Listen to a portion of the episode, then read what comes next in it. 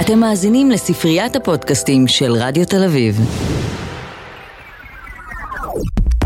האינטרס הכלכלי, הפודקאסט הכלכלי של המכון הישראלי לדמוקרטיה, עם רועי כץ ואדריאן פילוט. שלום לכם, אנחנו האינטרס הכלכלי, הפודקאסט של המכון הישראלי לדמוקרטיה מאולפני רדיו תל אביב. אני רועי כץ, ואני אומר שלום לאדריאן פילוט, פרשן כלכליסט. שלום, שלום רועי.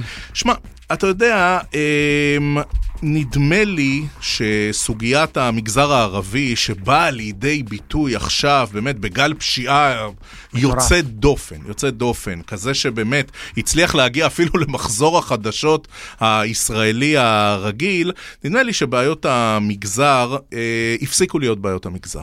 ויש הבנה. בציבור הישראלי אה, כולו, שאתה יודע, מה שאפשר היה לחשוב, טוב, נו, אתה יודע, זה... זה מ... אצלם. זה אצלם. לא, לא, לא, זה מאוד מאוד מאוד אצלנו. תשמע, אני לא הייתי צריך אה, את הדוגמה הזאת, כי אני בא מדרום אמריקה. ואני יודע היטב שברגע שיש 20% מהאוכלוסייה, 30% מהאוכלוסייה, שלא מקבלת לא חינוך ולא בריאות, ולא רווחה ולא תשתיות, או השירותים שכן מקבלים שירותים לקויים וחסרים, אה, המנגנון הוא מאוד פשוט. זה הופך מהר מאוד לפשיעה, וזה מפריע לכולם. זאת אומרת, אם אתה מסתכל על ברזיל, על, אה, אבל גם על ארגנטינה, על אורוגוואי, על קולומביה, שם זו דוגמה באמת שחצה את הגבולות, זאת אומרת, זה לא רק נשאר בקולומביה. אה, ולכן זה ממש לא מפתיע. משום מה, הישראלים תמיד אומרים, טוב, לנו זה לא יקרה, אתם בדרום אמריקה זה דבר אחד, לנו זה לא יקרה. והנה, זה קורה, והוא בעוצמה אה, די מחרידה. עכשיו, ממשלות ישראל, אה, הישירו מבט לאתגר הזה. אה, תחילה תוכנית 922, שבאמת הייתה סנונית ראשונה, נכון. סנונית חשובה, שבישרה על הנכונות של מדינת ישראל, תשמע, להקצות משאבים משמעותיים, הרבה הרבה מאוד כסף, נכון. 15 מיליארד שקלים לטובת פיתוח כלכלי של החברה הערבית בישראל, אבל אה, כשהסתכלנו והעמקנו בתוך התוכנית הזאת, ראינו שהיו שם...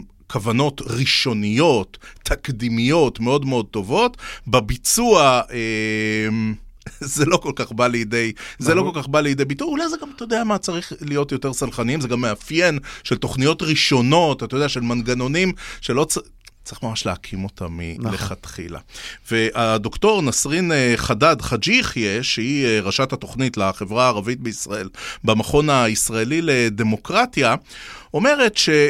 צריך לדבר על התוכנית החומש הנוכחית, ואנחנו נעמיק בה בפרק הזה, אבל חייבים בעצם להתחיל מהסיפור הגדול המשמעותי, והיא התוכנית הקודמת. ההחלטה הקודמת היא החלטה היסטורית, כי בסופו של יום היא שינתה אה, את מנגנוני ההקצאה, והיא דאגה שהאוכלוסייה הערבית תקבל את החלק שלה בעצם מתקציבי המדינה. אמנם בסוף, ביישום, זה לא קרה, זה לא התממש, אבל בעצם ההחלטה היא היסטורית, כי גם המדינה בעצם אה, אה, הודתה באפליה השיטתית והממוסדת נגד האוכלוסייה הערבית, וגם אה, עשתה מעשה כדי לתקן את, ה, כדי לתקן את העוול. אה, ארוך השנים. רק נגיד שלפחות עד אה, סוף שנת 2020, שם יש לנו את הנתונים, רק כ-60% מתקציב התוכנית ההוא אה, נוצל.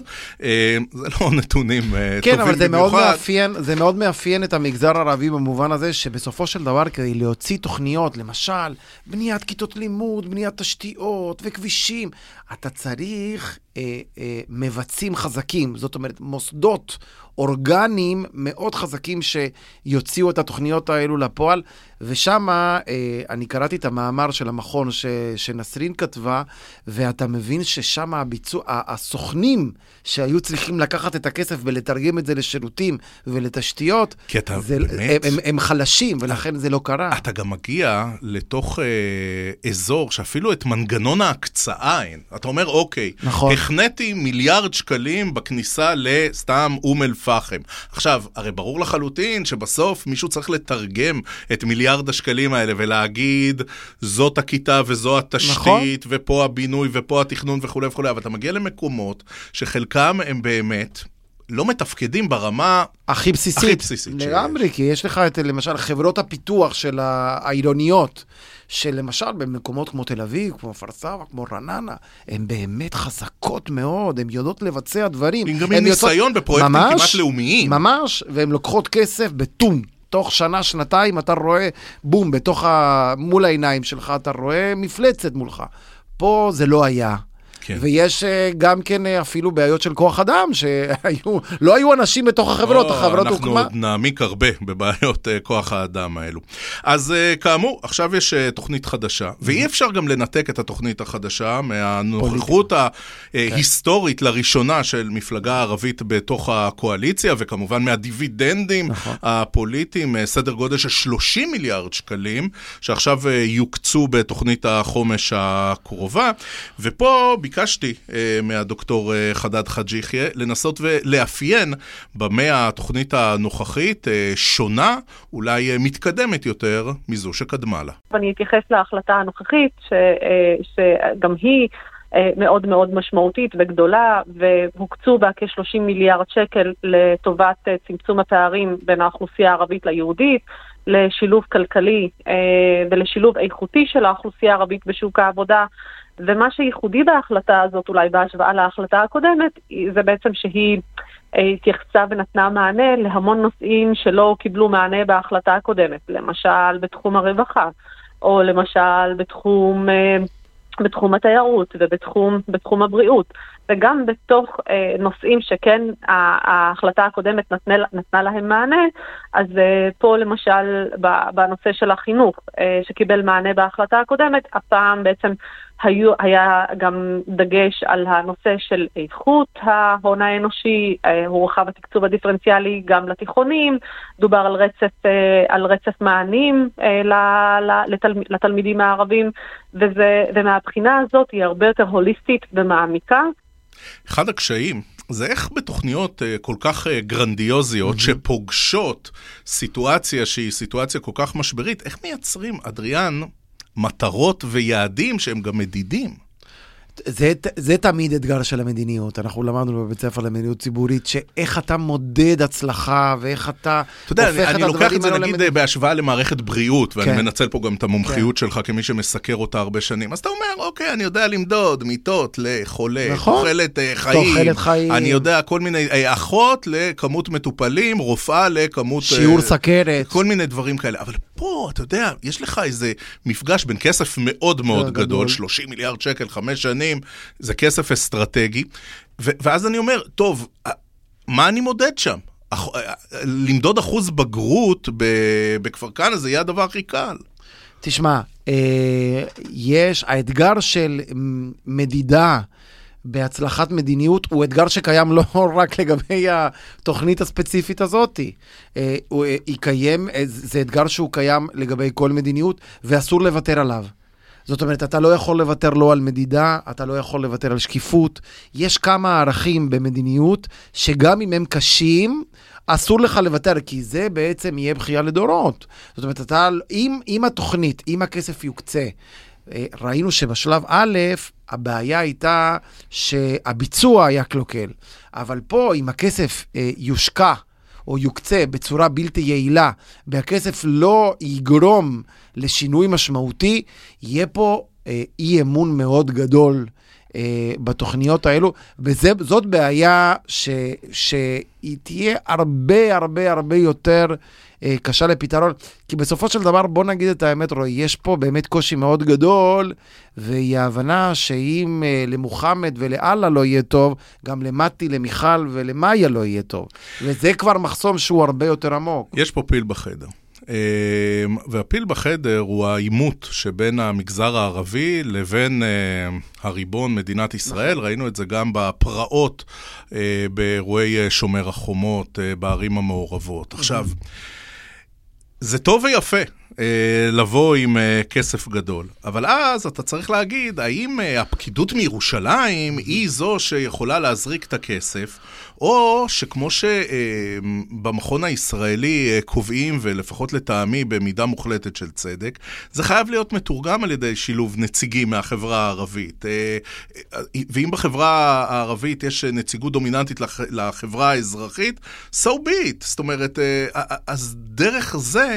אה, זה יעבוד. צריך לחזק באופן משמעותי את הרשויות המקומיות הערביות, כי בסופו של יום, מבחינת התושב הערבי, מבחינת האזרח הערבי, הם הם הממסד, הם, הם, הם, הם, הם הגורם שהם רואים לעיתים יותר מדי, לעיתים קרובות. ולכן חשוב מאוד לחזק אותם, לתת להם מענים, להשביח את ההון האנושי שנמצא בתוך הרשויות, בתוך הרשויות הערביות, וכמובן לעבוד יד ביד עם החברה האזרחית. בסופו של יום הידע אה, לא קיים אה, במגדלי השן בירושלים, אלא הוא קיים אה, בארגוני חברה אזרחית ערביים שעובדים עם הקהילות השונות בתוך האוכלוסייה הערבית. בסוף המדינה נטטה ונוטה להתייחס אלינו כאל מקשה אחת, וכן צריך להגיד שהקבוצה, האוכלוסייה הערבית היא, היא מורכבת ממספר אוכלוסיות, היא מאוד מאוד הטרוגנית, ואני כמובן לא מדברת על, ה, על ההבדלים אה, אה, הדתיים או הדתיים, אנחנו מדברים אה, בעיקר על ההבדלים הגיאוגרפיים. אז דיברנו הרבה על המדינה, ואני רוצה להקשות עליך רגע, אדריאן. תגיד, נגיד המגזר העסקי, mm-hmm. נגיד עולם הבנקאות, נגיד בתי ההשקעות. הם בתוך המשחק הזה, זה אכפת להם, הם רואים פה את הפוטנציאל רווח ואת פוטנציאל הנזק בכלל? תשמע, אני חושב שזה מה שנקרא העדפה נגלית. יש דברים שאתה רואה, לא צריך לשמוע ולהתייחס להצהרות. Uh, אתה לא רואה אותם שם כל כך. זאת אומרת, זה... אתה יודע, בעלי עסקים במגזר הערבי אומרים, אנחנו באים לקבל אה, הלוואה, אף אחד לא נותן לנו הלוואה בתוך uh, סצנת הבנקאות הרגילה. ואז אנחנו הולכים להלוואות חוץ-הבנקאיות, שזה הרבה פעמים שם יפה לאיש, אתה יודע, בלי צוואר ועם uh, מקל בייסבול, שייתן לך מיליון שקל, אבל בריבית נוראה. תשמע, זה גם משהו ש... זו נקודה חשובה. שעל משכנתאות בכלל אי אפשר לדבר, נכון. כי אין שום יכולת רישום. נכון, נכון. יש פה באמת אה, אה, צורך של התגייסות של עוד, עוד הרבה יותר מוסדות ציבוריים. זה לא מספיק הממשלה והפקידות בירושלים, זה צריך להיות גם השלטון המקומי, אבל גם המגזר העסקי, וגם שוק ההון, וגם החברה האזרחית. יש פה באמת אה, מכלול אה, מאוד מאוד רחב. ובכל זאת אני רוצה אה, להשלים אה, את החלק הראשון, אה, גם אם אני חושב שזה מאוד יחזק את התוכנית הזאת, שעם המשאיות של כסף שיוצאות למגזר הערבי, אפשר להצמיד להם כמה ניידות של רשות המיסים. ולבדוק גם כן את העניין של העלמות מס שם. אני חושב שאם בסופו של דבר אה, אנחנו לא נראה גבייה יותר גבוהה. אתה אומר, בהשתתפות... כסף שווה משילות. ב- לגמרי. זאת אומרת, אנחנו לא נראה השתתפות יותר גדולה של המגזר, העס... של המגזר הערבי ב- בהכנסות המדינה ממיסים. אה, המרמור והפגיעה אה, במוניטין של התוכניות ובתוכנית הבאה, זאת אומרת, התוכנית השלישית, היא תהיה מאוד קשה לביצוע. אני לא בטוח שאני מסכים איתו, אבל פגשתי לפני שבועיים את אחד מראשי אה, הפוליטיקאים הערבים בכנסת, ושאלתי אותו את השאלה הזו ממש. אמרתי לו, תגיד, אה, הכל טוב ויפה, אבל מה עם ארנונה וכל מיני דברים אחרים, מס הכנסה וכדומה? אז הוא אמר לי, אתה יודע, כשתושב מג'ד אל-כרום משדרג את עצמו ועובר לכרמיאל, הוא הרי מתחיל לשלם מיסים, כי אולי במג'ד אל-כרום אה, גובים פחות, אבל בכרמיאל, אז, אז איך זה שהוא משלם, הוא אומר לי? והוא ענה, הוא אומר, כי הוא רואה את השירות, הוא רואה את פינוי האשפה, לא פעם בשבוע, אלא כל יום. הוא רואה את החינוך, הוא רואה את הפעילויות, הוא רואה, הוא רואה הרבה מאוד דברים. ובעצם הוא רואה איזשהו קשר בין המס שנגבה ממנו, כידוע, עם סנקציה, אם הוא לא יעשה את זה, אתה יודע... אה, לבין התמורה. ולבין מה שהילד שלו מקבל. אז לא יודע, יש פה משחק של אה, ביצה, ותרנג... ביצה ותרנגולת, אבל uh, ברור לחלוטין גם, ממש כמו שאתה אומר, שיש אה, uh, עוד דברים שבאים עם הכסף. ואם בכסף עסקינן, ואם דווקא בזווית שלילית אנחנו רגע מעלים פה, תראה, בדוח מבקר המדינה לא מזמן התברר שבתוכנית ההיא, הקודמת, שמע, חלק מהכסף שהוא עבר הגיע לארגוני פשיעה. במגזר הערבי. עכשיו, הדבר הזה הוא מעצבן מכל מיני בחינות, אבל אחד הדברים שגורמים לו זה הרי אי שקיפות, כי אתה פשוט לא יודע נכון. לאן הולך הכסף. וגם דיברנו בתחילת הפרק על בעיית הביצוע ומי מפזר נכון. את, אותם, אה, את אותם מיליארדים. ובאמת, כששאלתי את זה את אה, דוקטור נסרין אה, חדד חאג' יחיא, היא הישירה מבט לאתגר. בימים אלה מתכנסת ועדה בין-משרדית שדנה אה, בנושא הספציפי הזה. כמובן שאנחנו לא רוצים שהכסף של כספי המיסים של כולנו יזלגו לארגוני פשיעה, שאגב, מי שסובל מהארגונים האלה הם, הם, הם בעיקר החברה, אה, זה בעיקר החברה הערבית. ה- אני חושבת שגם המדינה וגם המשרדים השונים מבינים אה, מצוין שחייבים לבנות מנגנונים שיבטיחו שהכסף הזה בסופו של יום ישרת אך ורק את האזרח הערבי, אה, ישפר את תנאי המחיה שלו, יצמצם את ה... את ה אה, יצמצם את מימדי העוני ש, אה, שהחברה הערבית אה, סובלת מהם, ואת זה אפשר לעשות על ידי בעצם אה, אה, שקיפות. תשמע, בסופו של דבר אין לנו אלא להיצמד לתשובה של נסרין, כי בסופו של דבר, אם זה יזלוג לארגוני הפשע, זלג? זה, זה מי וזה שיסבול, כסף מטורף. נכון, מי שיסבול בראש ובראשונה זה המגזר ה- הערבי בפעמיים, פעם אחת כי נתת לאנשים הרעים, בפעם שנייה כי זה לא הגיע לאנשים הטובים, אז אה, באמת זה צריך להיות אינטרס, ומי שצריך להוביל את זה זה דווקא הנציגים של המגזר הערבי. אתה יודע, יש אה, משפט, לדעתי הוא בספרדית, אבל אני לא בטוח, אה, שאומר שאין שכן טוב כמו גדר גבוהה. אה, וזה... לא, אנחנו אנשים סימפטיים, זה נשמע לי יותר של אשכנזים, לא של דרום אמריקאים. דרום אמריקאים הם גם אשכנזים, אתה יודע, לא כולם הגיעו מטורקיה, הרוב הגיעו מפולניה. אה, אבל זה היה משפט מאוד מאוד אה, שגור בילדותי, גדלתי בבאר שבע. אבל האמת היא שאין גדר. אה, הגדר היא לא גבוהה, והגדר היא לא נמוכה. ומי שחושב כל השנים שתהיה פשיעה בכפר קאסם והיא לא תגיע לפתח תקווה, ומי שחושב שיהיה עוני, כן, בבאקה, אבל הדבר הזה לא אה, ישפיע על אה, חדרה, זאת באמת בורות גדולה, ואם עדיין אנשים חושבים את זה היום, אז הם פשוט, אה, הם, הם לקויי ראייה. כן, זה, הם, קיבלו את זה, הם קיבלו את זה לפנים, ו, וזה בדיוק מה ש... מה ש... ככה התחלנו את הפרק, עם הניסיון הדרום-אמריקאי על של, של מדינות אמריקה הלטינית. כן, טריטוריה אחרת, לדחוף. ובסופו של דבר זה לא עובד, אתה רואה שזה נכנס לך בתוך המרקם, ונכנס לך לתוך הבית ספר, וזה נכנס לך לכל מקום. אין באמת אפשרות וזה לבודד. אפילו מבלי שאנחנו מדברים על היישובים המעורבים בישראל. אז אה, כן, יש פה הרבה כסף, ואין פה חוק וסדר, ויש פה רצון טוב של הממשלה, אבל בינתיים גם צריך להגיד, אין התגייסות של המגזר העסקי בישראל, ויש פה עוד הרבה הרבה מאוד אתגרים, אבל יש פה... כסף, כסף גדול.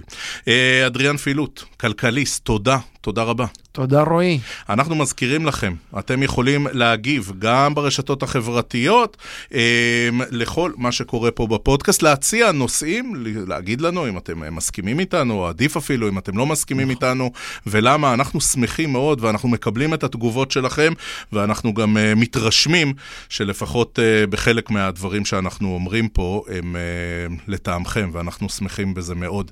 אני רועי כץ, אנחנו האינטרס הכלכלי, הפודקאסט של המכון הישראלי לדמוקרטיה, מאולפני רדיו תל אביב. תודה לכם ולהשתמע בפרק הבא. האינטרס הכלכלי, הפודקאסט הכלכלי של המכון הישראלי לדמוקרטיה, עם רועי כץ ואדריאן פילוט.